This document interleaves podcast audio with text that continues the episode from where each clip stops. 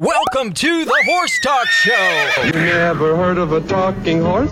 with your host, Louisa Barton.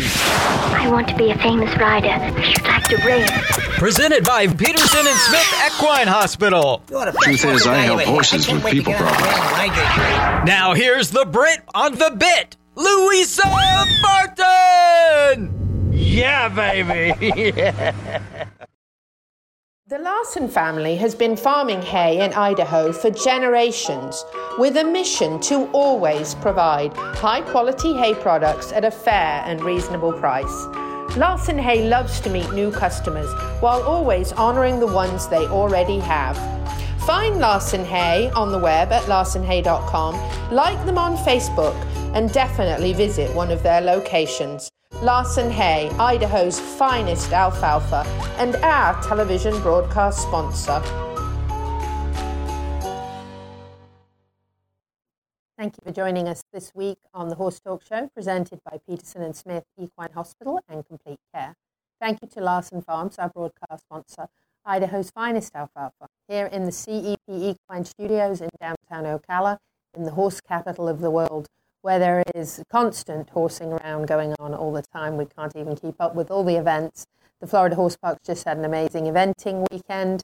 We also had the NCEA, uh, the National Collegiate Equestrian Association here at WEC this weekend. There was also a massive horse sale, and there was also a great big Brazilian event with amazing Marchador and Claudia on board for those of you who follow me on social media. So it's always something horsing around going on here, very exciting. If I have some puffy eyes today, other than allergies, I have a very good excuse because a very, very dear friend of mine, uh, Michael Cariglio, who is an amazing artist. If you, those of you remember Pappyland um, on PBS, he was the star of that.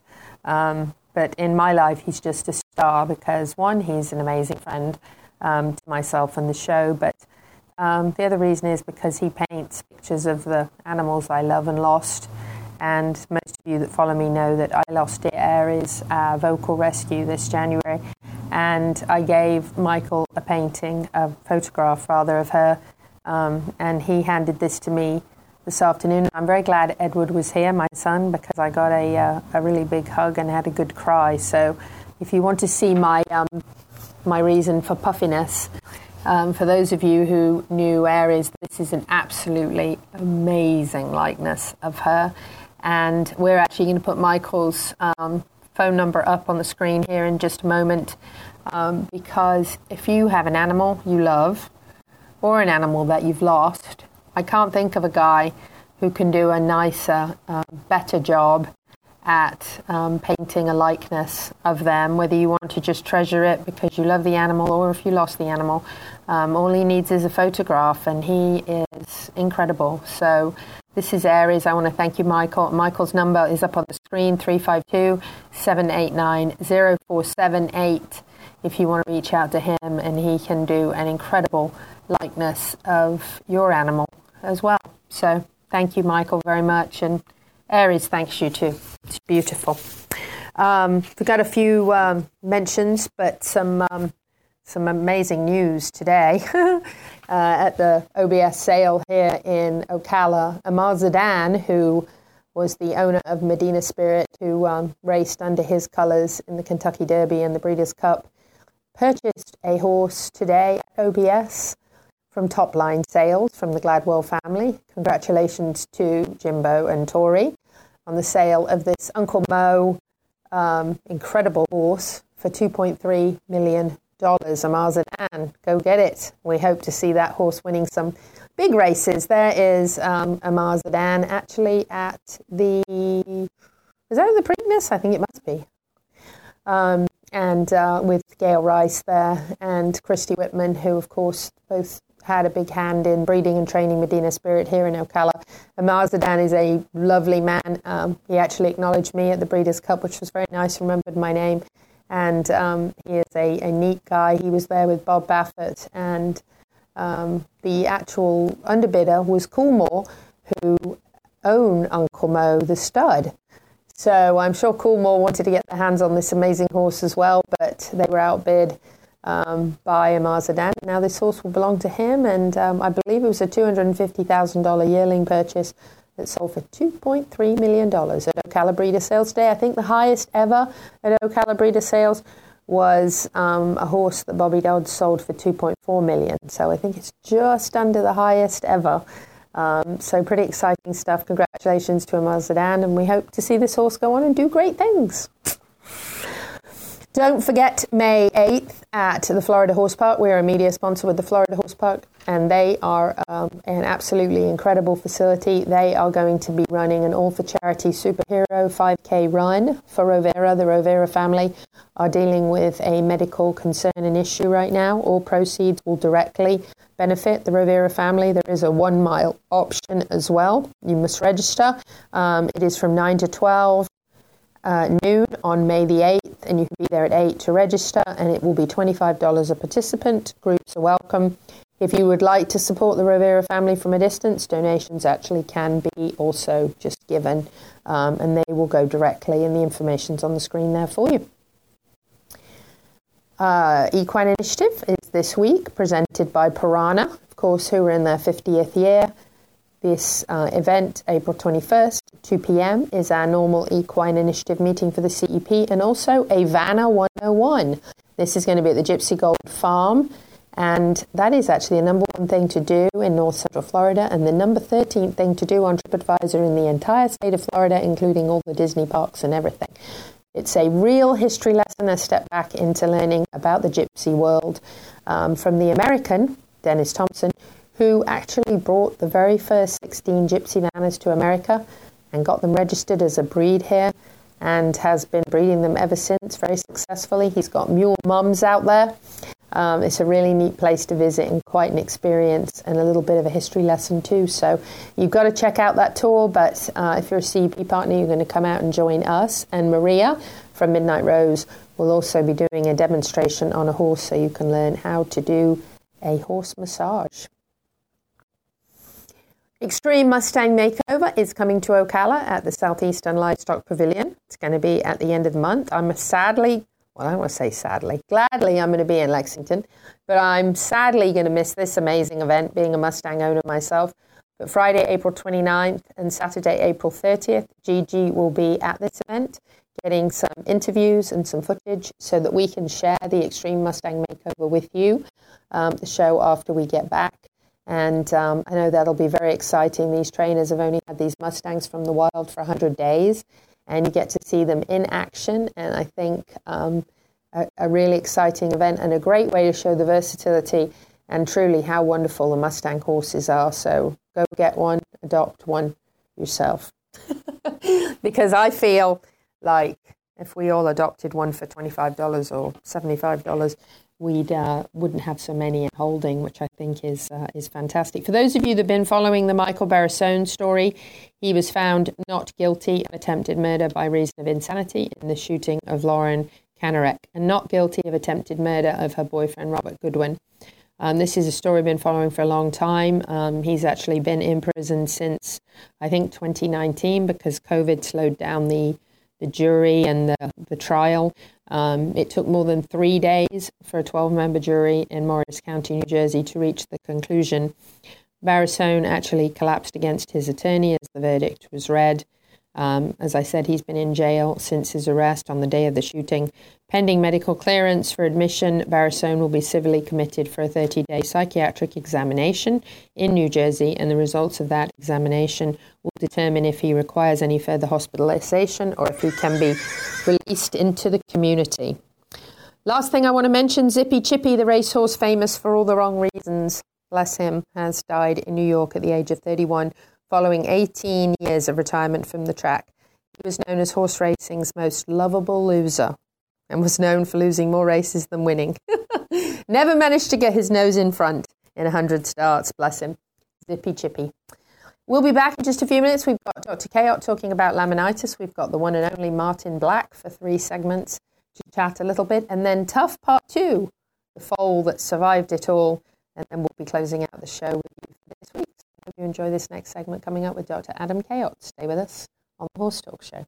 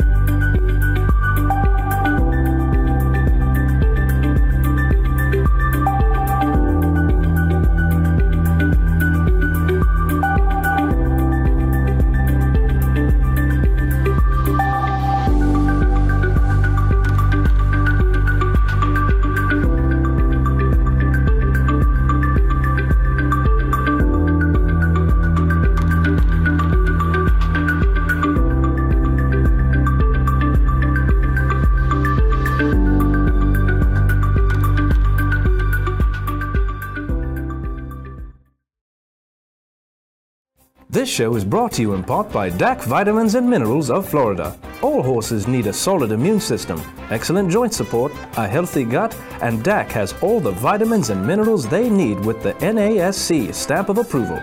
So like them on Facebook now or go to feeddac.com. DAC, it makes a world of difference. Lip Chip was built with integrity by horsemen for horsemen. Introducing the Chip Link system, powered by Lip Chip, where a 15 digit unique ID becomes a key to unlock not only identity, but also health paperwork, owner information, and even photos of each horse. So simple, even a child can do it. The future is here.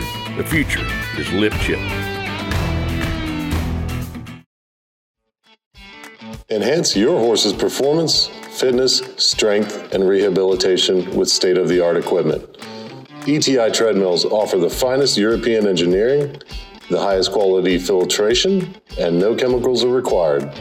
Follow Equine Therapy International on social media or at equinetherapyint.com. Equine Therapy International provides technologically advanced therapy for horses worldwide.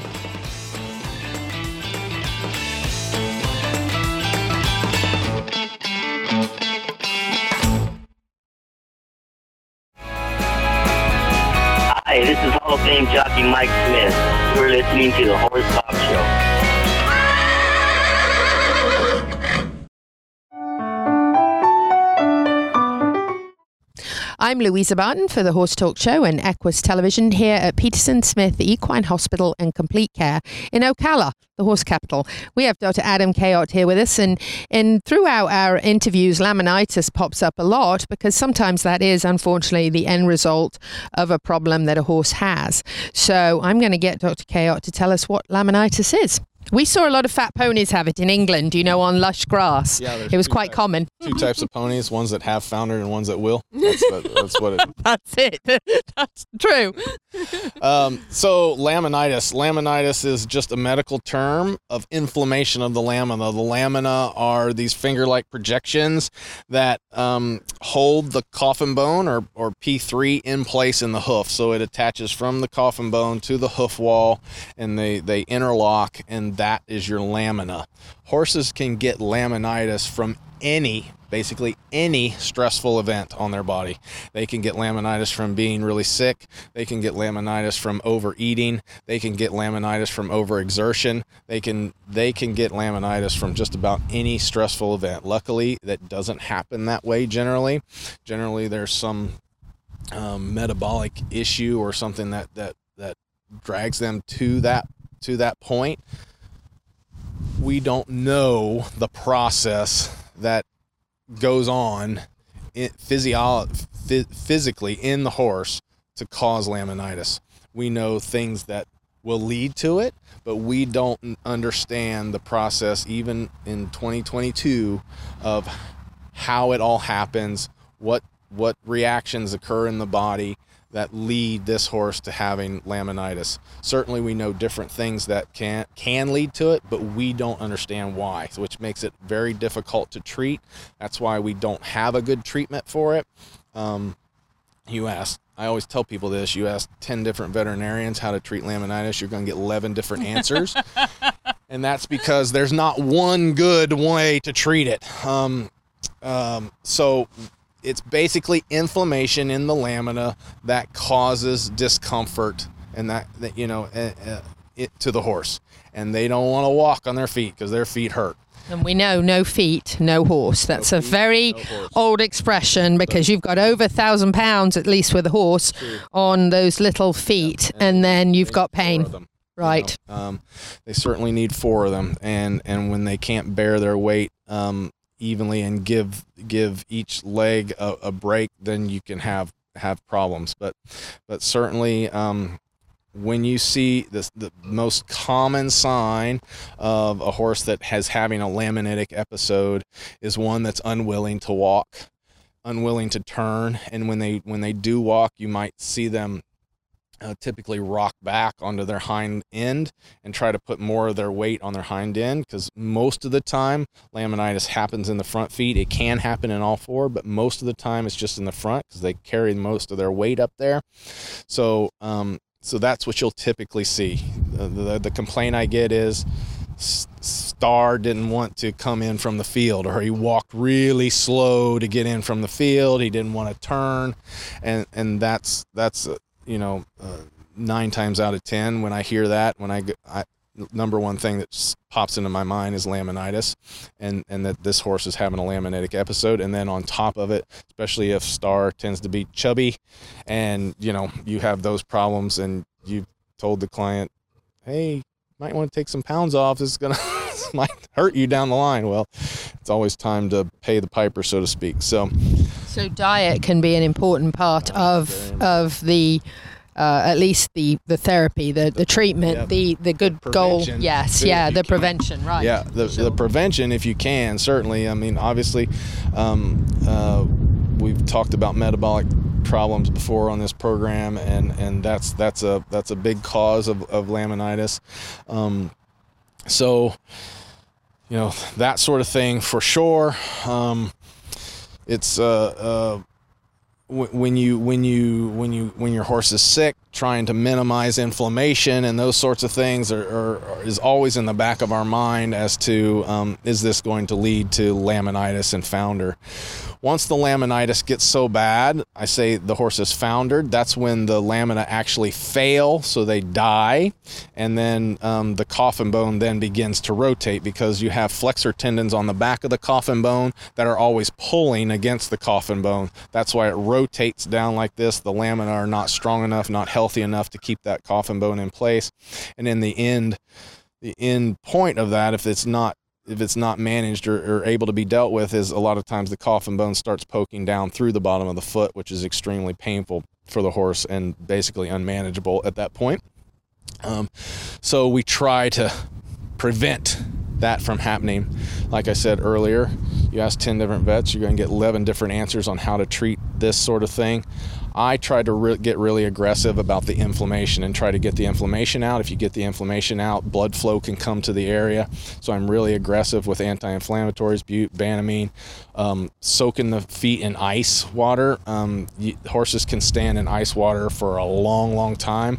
The physiology um, proves that they can they can they can do that. They can handle it. They don't get frostbite on their feet for whatever reason. They can stand in snow all you know forever, and you don't have to worry about getting frostbite. Now they get frostbite. That's an interesting horse fact. Yeah, right. they can stand in the snow and, and they don't have to worry about. It. So you can you can keep them in in um, ice water for a long time, and that's one of the main things that helps with that. Um, so that's what I tell my my clients that have it. Or ice boots. Ice boots. Anything yep. anything to anything to get ice up around their foot and and and keep that there would help. Um, I minimize walking, so I, I tell the person to um, put the horse in the stall, bed the stall as deeply as you can, so you can get um, get good support on the bottom of the foot sand actually is really one of the best things to do actually because it fills up the bottom of the foot very nicely uh, which we have a lot of around here. We do. So that helps um, but if you can't get sand just a, a nice nice thick bedding um, to help support the foot. I don't generally jump on magic you know shoeing or anything like that initially uh, until we start getting some rotation and it becomes more of a chronic issue. Then i'll um, you know resort to some therapeutic shoeing and that sort of thing. But um, I, I try to jump on the inflammation. If you get that taken care of, a lot of times I've had a lot of success with that. Certainly, um, in 20 years, I've, I've had some losses too, but um, for the most part, I've had decent outcomes by doing that, and and that's what I try to do. And but prevention, if you can prevent it, especially in the in the chunkier, easier keeper horses, um, that that saves a lot of heartbreak and you know. So a lot like people if we avoid the weight we avoid a lot of the concerns uh, everything from arthritis to laminitis or anything. Obviously the lighter the horse or pony the, the better which is why ponies are predisposed to it so much because they tend to get plumped so easily. Yeah, yeah their ponies are meant to you know live on scrub grass and and you know nothing nothing else really. But we love them and we give them treats and you know they're so cute and They stuff. cute. And know? when they're pudgy, they're cute. yeah, it's not exactly. Good for their it's health. not good for Not their good health. for their no, health. no. So when the coffin bone actually rotates and starts to push down, there isn't a lot that can be done. Is that right? And then and the outcome is not good, right? You know, down a whole lot. I mean, you know, you'll you'll you'll hear um, you'll hear instances where you know some veterinarians have gotten aggressive and cut the tendons to help prevent that. I personally have not had great luck with that. Um, those horses, I think, tend to be pretty pretty painful after that happens and I haven't had very good success with that um, there's a lot of stuff out there on laminitis if you start looking and and um, I, Catching it early, correcting the problem, getting the veterinarian out there and getting rid of that inflammation is key to success. that was the wrap up sign. So we got to go. But uh, that was laminitis with Dr. Adam Cayot at Peterson and Smith Equine Hospital and Complete Care. Louisa Barton for the Horse Talk Show.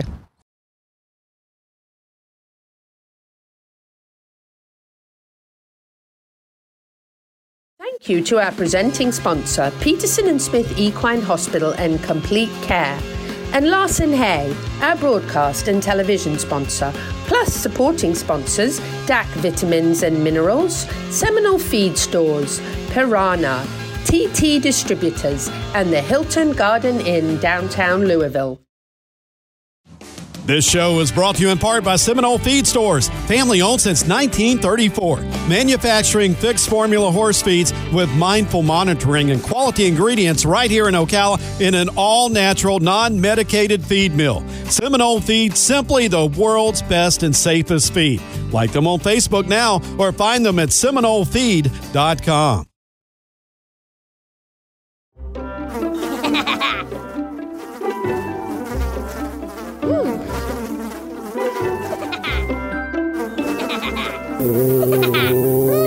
Horses. Piranha! Oh no! Oh, the humanity! Oh, piranha.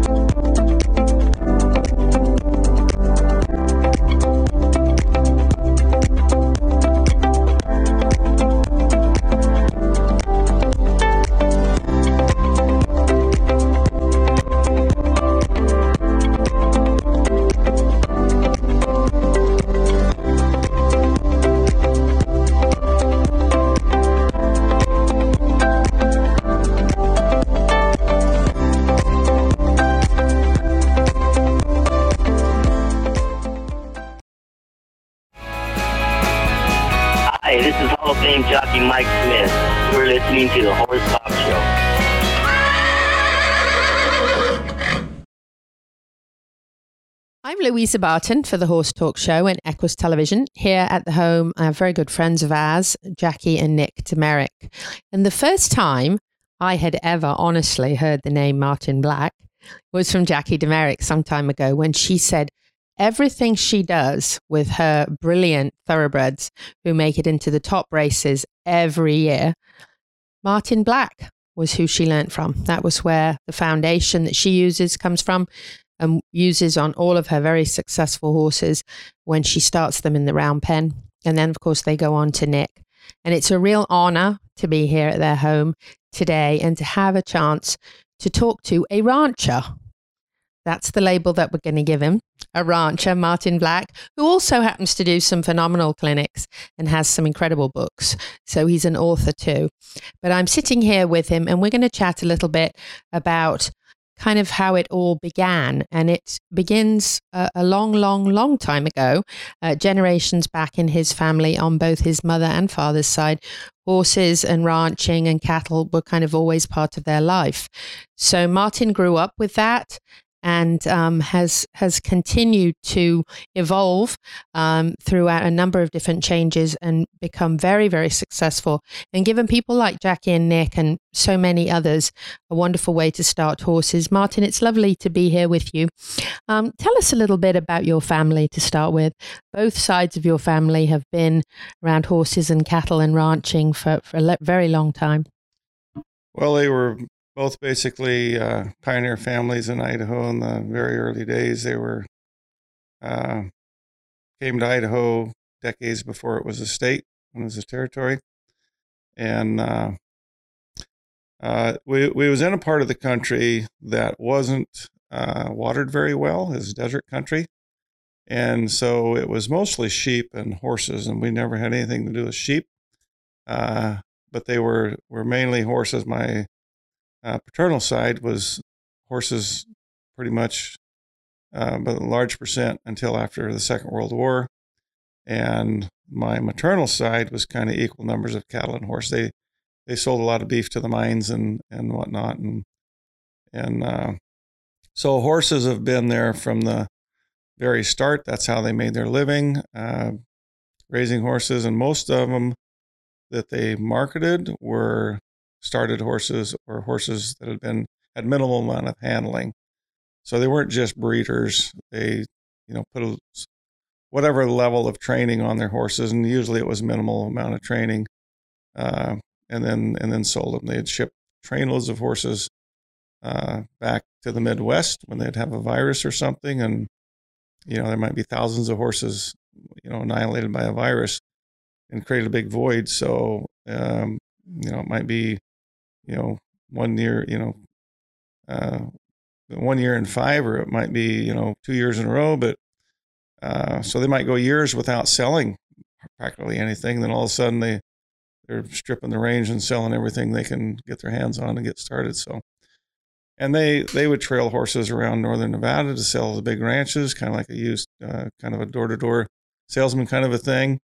And when I was young and, and went to work on the ranches in Nevada, some of the old guys remember my great granddad and my granddad trailing horses through there doing doing that. I mean, that's where I get the stories of it, not so much from the family. So, yeah, you know, raising and and breaking horses, training horses has been there for yeah five generations. I'm the fifth generation on both sides. Wow! So it just came naturally, literally born in the saddle. well, yeah, you know, I mean, I I kind of chuckle to myself when I hear people say, you know, they was however many years old when they got their first horse. You know, it's like I don't remember when I started walking. I don't remember when I rode my first horse. And you know, I look around, uh, you know, at the family, and you know, here mom's carrying a kid on the saddle in front of her when the kids are in diapers. So I, I guess that's probably what it was with me. And I mean, that was normal. That wasn't, you know, anything unusual. And you know, my kids, they're they're kids ride, and you know, as soon as they're three years old, they're got their horse and they're following along. You know, you lead them for the first summer, and the next summer you turn them loose, and the horse just kind of follows you. And you know, by the third summer, they're getting around the cows themselves. You know, and here they are, four or five years old. So it's just, yeah, you grow up doing that, and you think it's normal. You know, you don't know, you don't know any different. So, yeah. So when you see people like Nick and Jackie de Meric, who are kind of icons here in the Ocala, Marion County area and, and beyond um, across the country and, and the world in racing um, for the start, the wonderful start that they give racehorses. One of the things I've always commented on is how young um, racehorses are done with their career. You know, you're a hunter jumper and your horse is 12 and it's considered young. But in racing, uh, you know, majority of them, if they're super famous, like so many of their graduates, they're going to go to the breeding shed very young. Maybe they go to six or seven. Then they need another career afterwards. And don't you think the foundation of those horses is so important, not only so they can be successful in racing, so that they can indeed go on and perhaps have a second career, and not have to learn all of that at six and seven have that in the foundation and the grounding and and the ground before you're even on the horse. So important. Uh, it must be um, wonderful for you uh, hearing that jackie gives you so much credit for the methods that she uses and and seeing their success. Yeah, I don't, I don't dwell too much on you know the pat on the back I might get from her, but it is exciting for me to see her or other people that maybe I kind of kept them out of a little bit of trouble or give them a little better direction than they might have found it sooner or later anyway. But it's it's kind of gratifying to me to to see them be successful and know that maybe I had something to do with that. I'm not going to take full credit for it because they got to learn on their own anyway. But if I could keep them out of a little trouble and put them on a better path, well, you know, yeah, that's that's gratifying to me. Uh, as far as the foundation on these horses, uh, you know, it's it's if they got good information going in, uh, they got a lot better chance for success. I put a lot of uh, importance on first impressions. You got one chance to make a first impression. You know, so if this horse gets scared and he gets troubled and he has a bad experience, eh, that's his first um, uh, experience with the saddle, with the human, with the bridle, with the whatever it is, the starting gate. It doesn't matter if that's his first experience, and you know he he's a he's a prey animal. They think different than we do. You know, we think, oh, he should be able to reason through that. They don't reason the way we do. You know, so if they feel trapped in the starting gate and they have a bad experience, that can be traumatic. That could be a PTSD type experience for them. And then, you know, how do we, you know, you don't get a chance to do that again. That's the first impression. There's only one chance for that. So I put a lot of lot of importance, a lot of priority on the first impressions, the first saddling, the first first few laps around the round trail. You know, I mean, everything that we do, that first impression, I really pay attention to what kind of experience they're getting out of it. So, if the first impressions uh, we give them uh, all go good, that is huge to their foundation. Now, if we can kind of give them you know, another 10 days, another couple of months. Uh, you know, the more the better. But it's not like we can just stay stagnant and do the same thing every day. We need to keep stacking the blocks and, you know, and, and kind of work our way up. And they got a terrific program here. You know, I enjoy coming down. I, I came down the other morning just just to see their horses on the track. And, you know, they're beautiful. Their minds are good going coming to the track. They're good on the track. They're good, you know, coming off the track, you know, and it's just, it's really gratifying to see that. Not that I have anything to do with their program now. Hold that thought, Martin. Uh, we got the one minute sign from Gigi, so we just have to go to break, but we'll be right back on the Horse Talk Show. Stay with us. Current equine microchips can migrate by up to 30%, causing difficulty when scanning. With over 70 years of collective horse industry experience, LipChip offers a new, more effective method of microchipping, partnering with veterinarians and technology experts to ensure humane and practical microchipping. LipChip was built by horsemen for horsemen. Nowadays, the performance horse industry is in need of both integrity and transparency. LipChip is the future of horse microchipping, with cutting edge technology functional for every discipline discipline. Find LipChip on social media and for more information, lipchipllc.com. The future is here. The future is LipChip. This show is brought to you in part by DAC Vitamins and Minerals of Florida. All horses need a solid immune system, excellent joint support, a healthy gut, and DAC has all the vitamins and minerals they need with the NASC stamp of approval. So like them on Facebook now or go to feeddac.com. DAC it makes a world of difference. World class equine rehab promoting faster recovery is available at the Equine Performance Centre Ocala. Hyperbaric oxygen therapy, an underwater treadmill, a saltwater spa, an aquapacer, magna wave, a vibration plate, swimming pool, massage, and laser therapies. With post surgical care, memberships, packages, and BOGOs. EPC delivers a rejuvenated horse through proven and innovative rehab. Like Equine Performance Centre now on Facebook and find them on the web at epcrehab.com.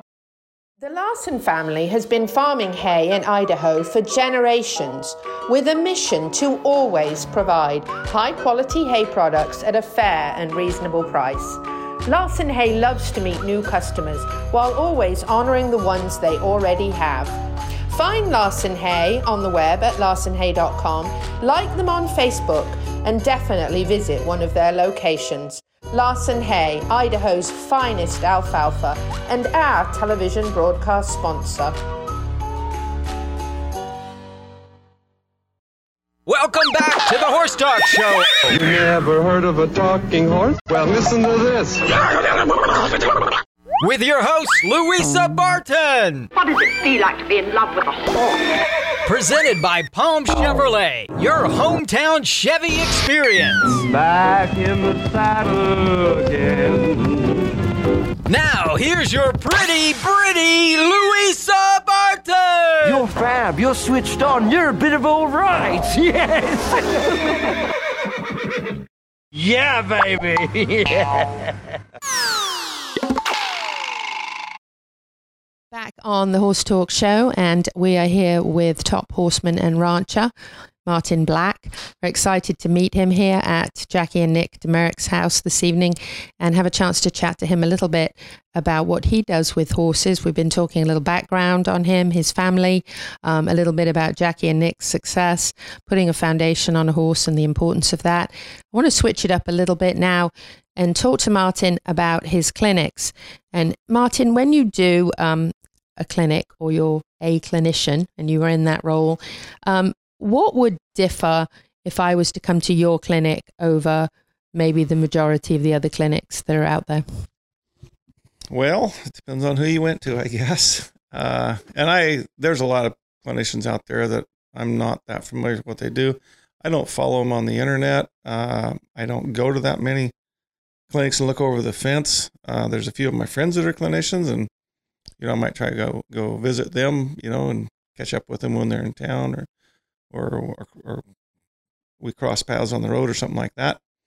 Uh, so, you know, some of them, uh, my friends that are clinicians, we go back into the ranching days. You know, we worked on the ranches, you know, as young young cowboys, and so you know they come from a real similar background. Some of the same mentors, uh, you know, just a lot of the same experience. So, uh, you know, the teaching part of it, you know, we all kind of had to learn to do our own thing there. It's not like we went to the same university to learn how to teach first grade or anything like that. So we've kind of developed different things there, uh, maybe. But I would say that you know there's a, there's not even a handful of, of guys that I put in that category. But I think our teaching is somewhat similar there. Uh, you know, and then there's the rest of them. you know, and I don't know where they came from, and I, I don't mean to say that we got it figured out and they don't, because a lot of them are making more money than I am. That's not what it's, you know, that's not what it's about. But uh, but we all got our own own methods, and I'm less familiar with what a lot of the other big big name clinicians are, are actually doing, because like I say, I don't follow them on the internet, and I just I just do my own thing. So but what I'm trying to do is is just like with my colt starting and and whatnot. It's very important for me to, you know, for the horse to have a good experience, and if there's any way possible, I try to make it a good experience for the people. In other words, I don't push them to, to where they're uncomfortable. Well, I should take that back. They might get uncomfortable to start with. I'm sure that there's a plenty of them will tell you I push them out of their comfort zone, but that's the way I school horses. There's no learning in the comfort zone, and there's no comfort in the learning zone. So we got to get out of that if we're going to do anything different. Otherwise, we just we're stagnant. We stay right there. We never leave the shade tree, you know. But you, you got to get out of the shade tree to go find something else. So I will push my my uh, clients, my my participants, you know, to a level. But it's like I have confidence they can stay safe. Their horse can stay safe and they will have a learning experience and they might be holding their breath they might even cry but at the end of the clinic they're better off for it. So what's one of the biggest challenges you've had? Have you had a, uh, a very difficult horse? Have you ever come across one that's really thrown a challenge at you?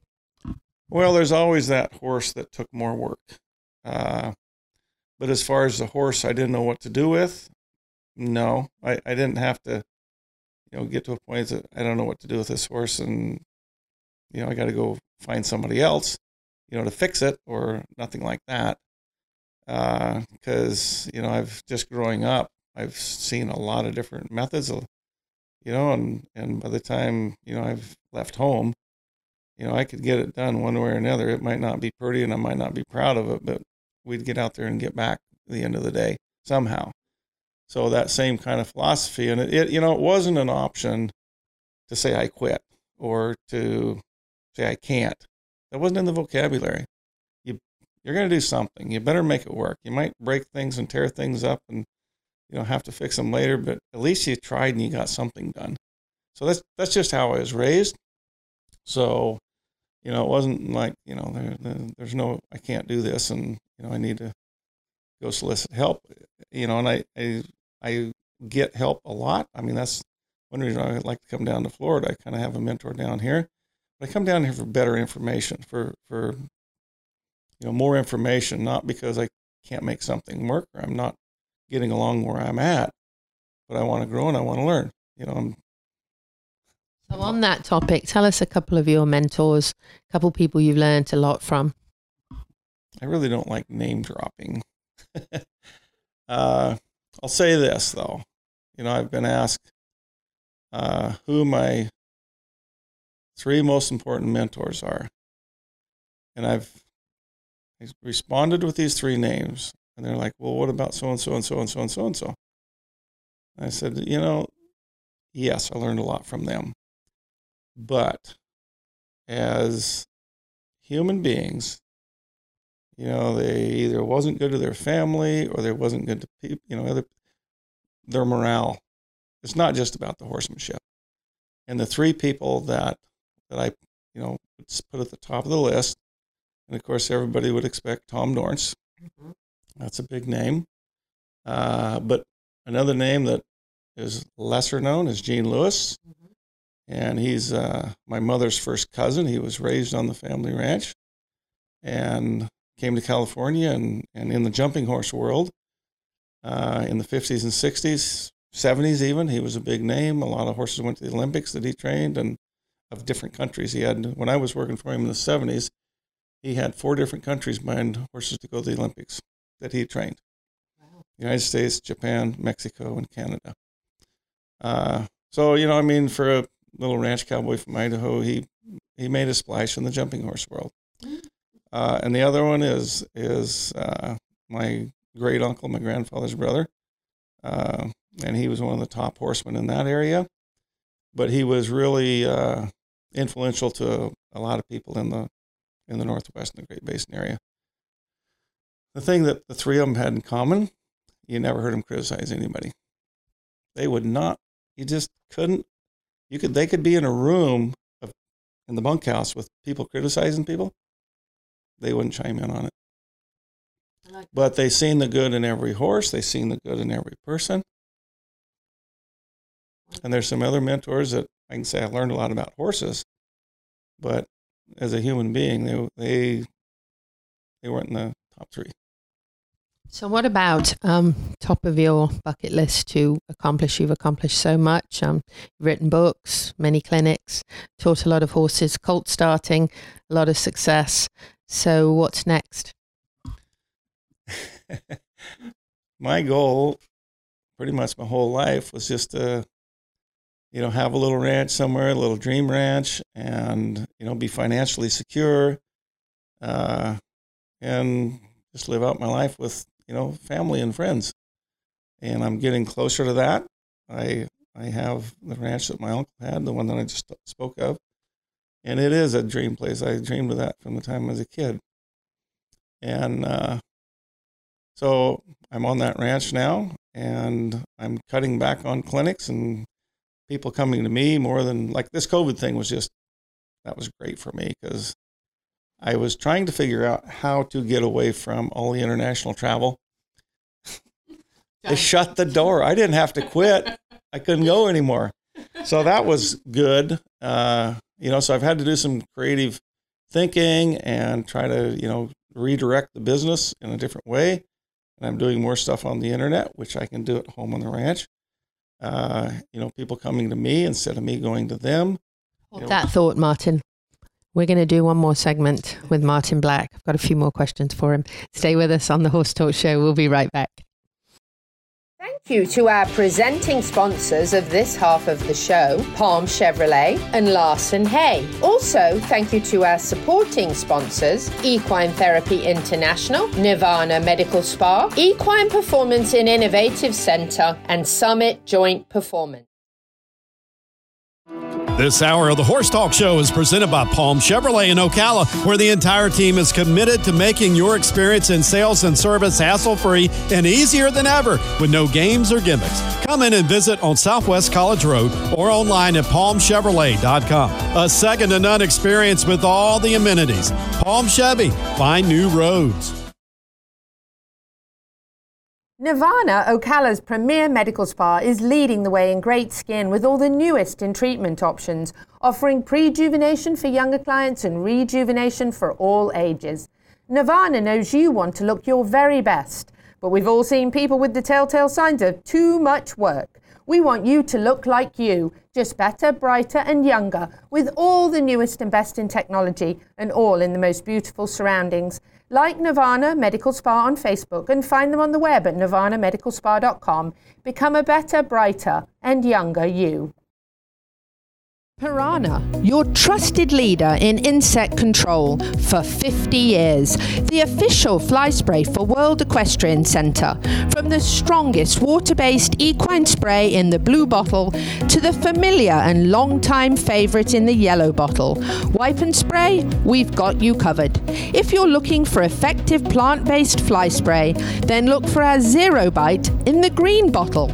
Check us out online at pyranhainc.com. That's P Y R A N H A, pyranhainc.com, to learn more about Pyranha's entire family of products. Piranha, it works. My name is Dr. Natalie Solomon. I formulated Equigreen with cutting edge science and technology alongside the passion that is represented by a lifelong love of horses. I created a product that I would trust for my horses because they deserve nothing but the best for their bodies. Horses rely on us to take care of them, to love them, to respect them. This is how Equigreen came to life. Equigreen, CBD for your horse that you can trust. Hi, this is Hall of Fame jockey Mike Smith. You're listening to the Horse Talk Show. Louisa Barton for the Horse Talk Show and Equus Television on all smart TV networks here at the home of good friends of ours, Jackie and Nick de Meric. And the wonderful, wonderful honor of being here with rancher Martin Black, who uh, does some clinics, written some books, had some great success um, with starting colts, and um, is the foundation that Jackie de Meric uses to start her thoroughbred babies that always make it to the top and the best of the best in horse racing. And that kind of brings me to a topic I'd really like to ask you about. You wear a cowboy hat and boots. Um, you're a rancher. You grew up out west and, and learned the, the cowboy way of life around the cows. But there are people in thoroughbred racing that are using your teachings for the foundation to start racehorses. And I'm quite sure there's people in the hunter jumper world like your cousin that uh, prepared horses for the Olympics in a variety of different disciplines. And one of the things that I talked to the people in Aiken, South Carolina about is that they couldn't get their multidiscipline community to get along with one another.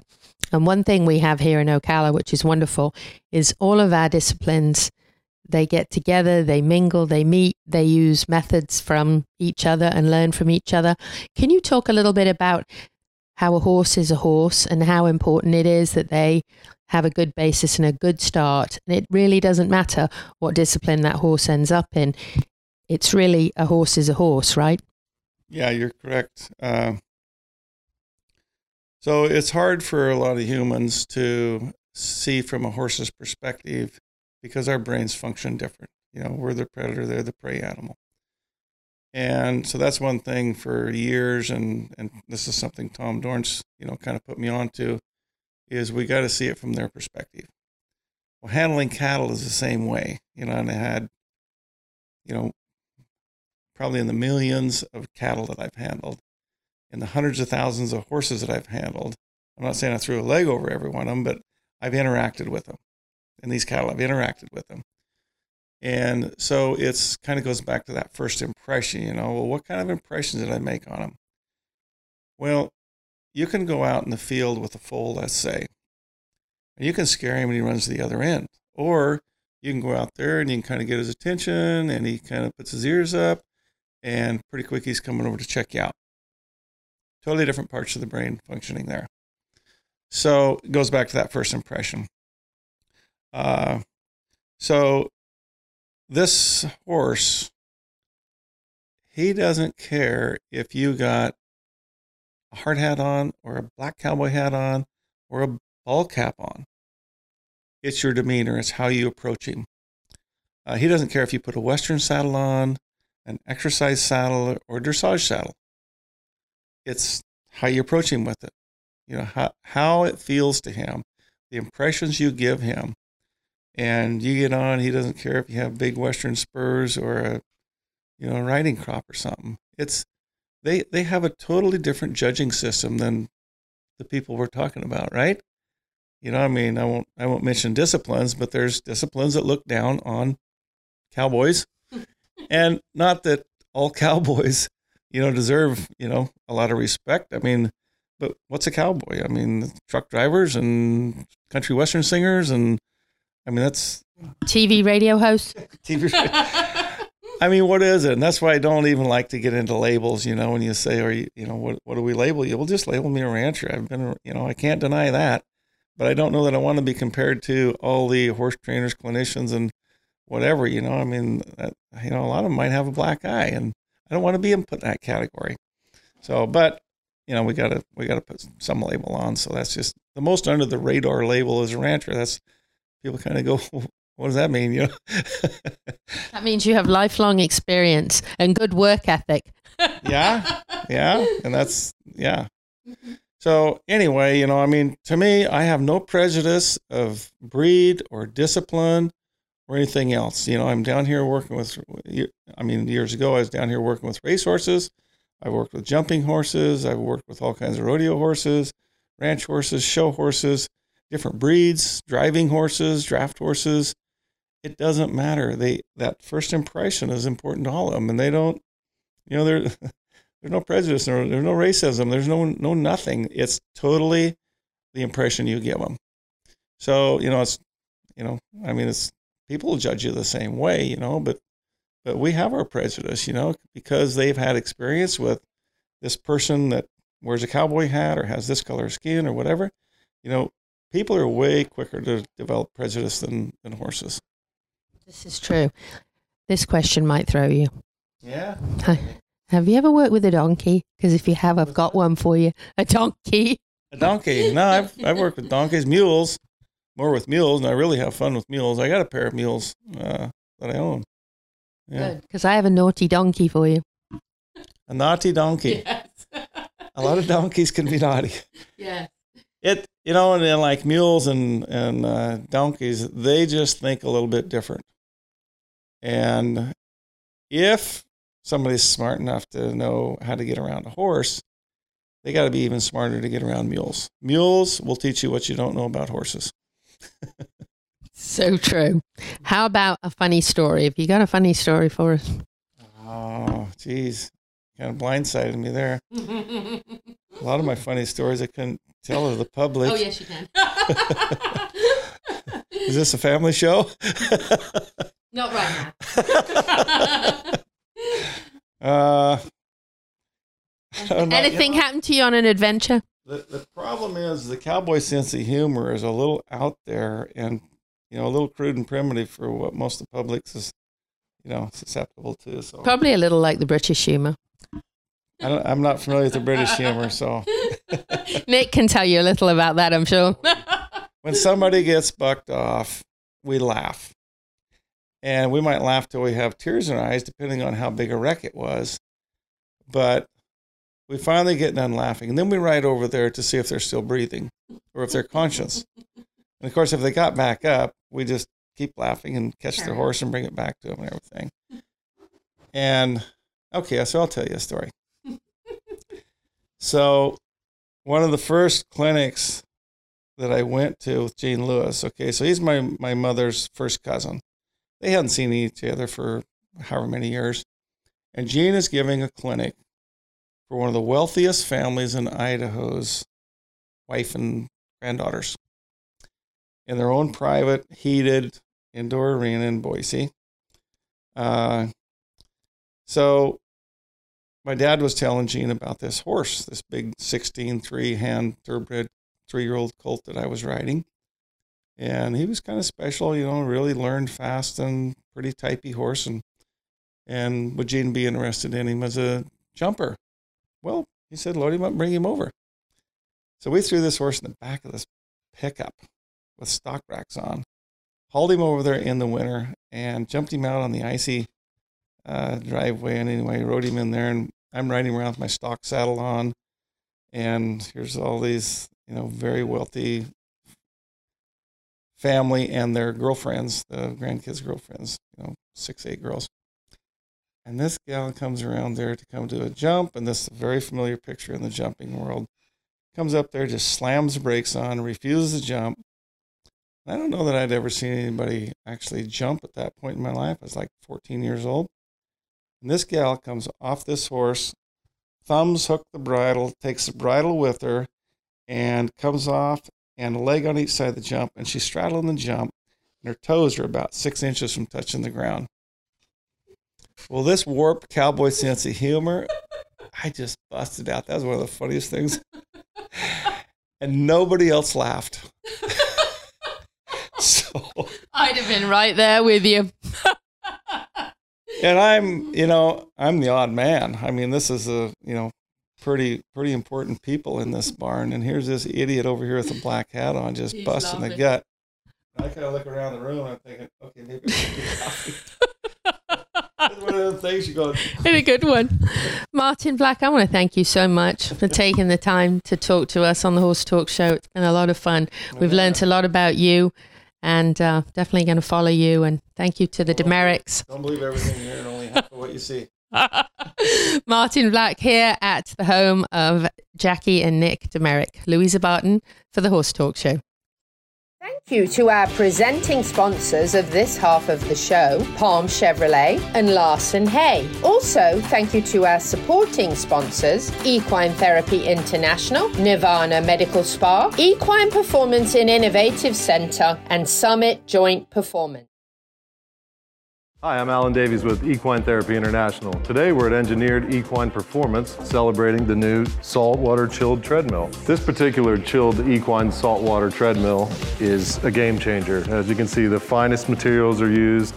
The filtration system, coarse, fine filtration, no chemicals. We use UV, ozone, combination of filtration to keep the highest water chemistry standards. Being a saltwater unit, only the finest stainless steel and materials are used. That's important when it comes to longevity and cost of service over the life of the unit. This unit also has integrated massage jets with fine bubbles and coarse air bubbles for the therapy.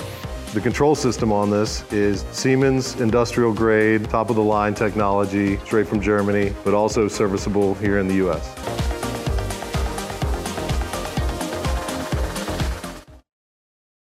World class equine rehab promoting faster recovery is available at the Equine Performance Center Ocala. Hyperbaric oxygen therapy, an underwater treadmill, a saltwater spa, an aquapacer, magna wave, a vibration plate, swimming pool, massage, and laser therapies. With post surgical care, memberships, packages, and BOGOs, EPC delivers a rejuvenated horse through proven and innovative rehab. Like Equine Performance Center now on Facebook and find them on the web at epcrehab.com. This show was brought to you in part by TT Distributors, dedicated to bringing their customers the largest selection of quality horse supplements, products, and farrier supplies in Florida at affordable prices. Also online at ttdistributors.com. This show is brought to you in part by Summit Joint Performance, promoting a healthy, thick synovial fluid, decreasing inflammation in the joints and improving the cushioning properties of the cartilage pads. All age horses can benefit from Summit Joint Performance.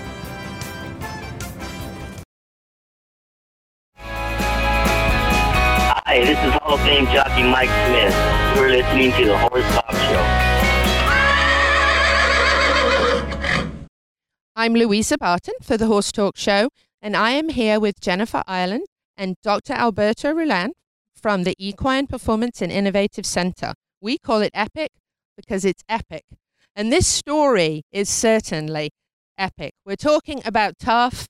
Um, the foal had a very difficult start. Uh, when we finished up the last segment about this, we were just talking about walking him around the hole that was actually prepared for him to be euthanized. So uh, Jennifer's been telling us the story, and I'm going to let her carry on right where we left off. Jennifer. So um, the phone call to this uh, this lady, and I don't really know what her role is, but that really made a difference. I, and so the other vet was standing there, and she was like, "What are they going to do?" Because she's prepared to, you know, do it. And I said, "I'm not doing it because I've had to put horses to sleep before, and although it was hard, I knew it was right, but there was something that kept telling me, I don't feel right about this. I don't feel like it's done. And it could have been an emotional thing, but I don't think so because I've been through this before. And well, because you're a medical professional too, you really understand the difference between, you know, a horse that has a chance and one that doesn't. And you know when a horse is suffering, you know it as painful as it is, you know when it's time. Right. And you didn't feel that. So, as a medical professional, I feel like that's probably even more um, likely to be the professional choice rather than emotions, even though clearly you were emotionally attached, right? Yes, absolutely. And the and the biggest thing is, I had been over at Epic when I first in March for another thing and just had a tour of the place. I didn't, and I had met Dr. Roland, but I didn't really know anything beyond that. I knew he had a hyperbaric chamber. But Dr. Marsh and at Equine Sports Medicine, uh, or Equine, yeah, I think it's Equine Sports Medicine Clinic in, in Weatherford, Texas. I called him. He said, "Get that baby in the hyperbaric chamber." I said, "I'm going to call Dr. Roland over at Epic and see if he thinks he can help him." Well, he called me back and he's like, "Get him over here by five. We're firing up the chamber now." so I was panicking. I'm like, "I got to get get him over there. I got to get him over there." This is like three o'clock in the afternoon hauled all over there. I actually hauled my trailer without lights, but I didn't care. I was getting him to the clinic and uh, loaded him up and, and got him there. And they're um, the most amazing crew. And they started right away. He was in that chamber within 30 minutes. And that was just the beginning of this. And I, I think maybe my medical background allowed me to think outside the box instead of just saying this is it you know there's no hope.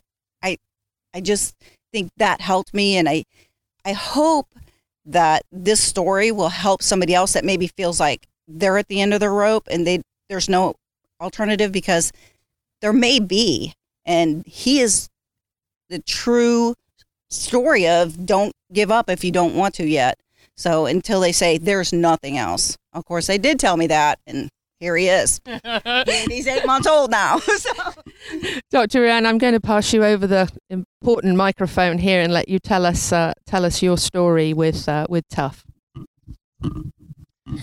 So when Tuff uh, arrived at our place, or right from the call, um, we started gathering all the data and getting all the information, and then we get start getting the blood work results. And to be 100% honest, when we started, when our team started reviewing all the results, we were not sure what we were getting into.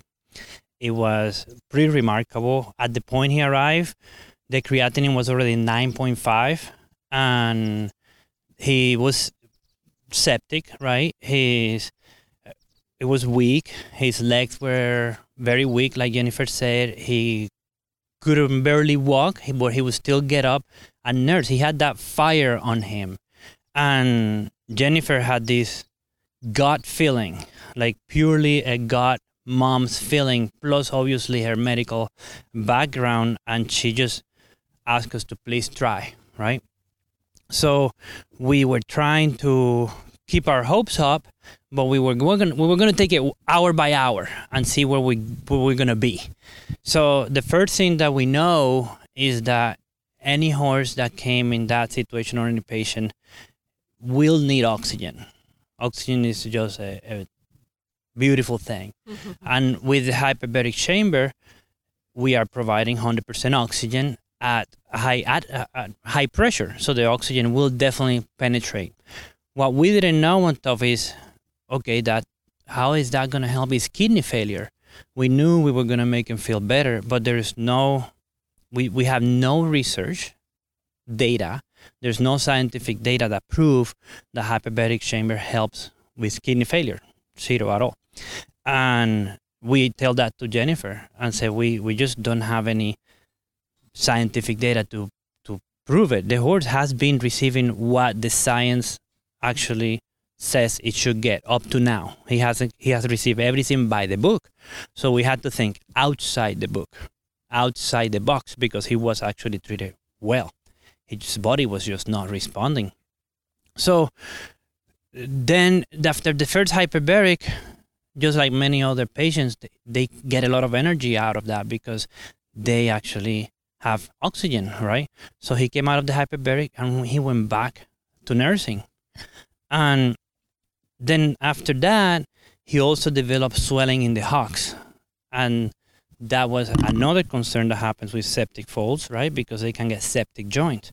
So that then we get another complication with him. So we get in the hocks, we clean the hocks, we flush the all the bacteria and all everything, all the um, all the bacteria in the hock, and we go back in the chamber, and he keeps getting a little bit healthier.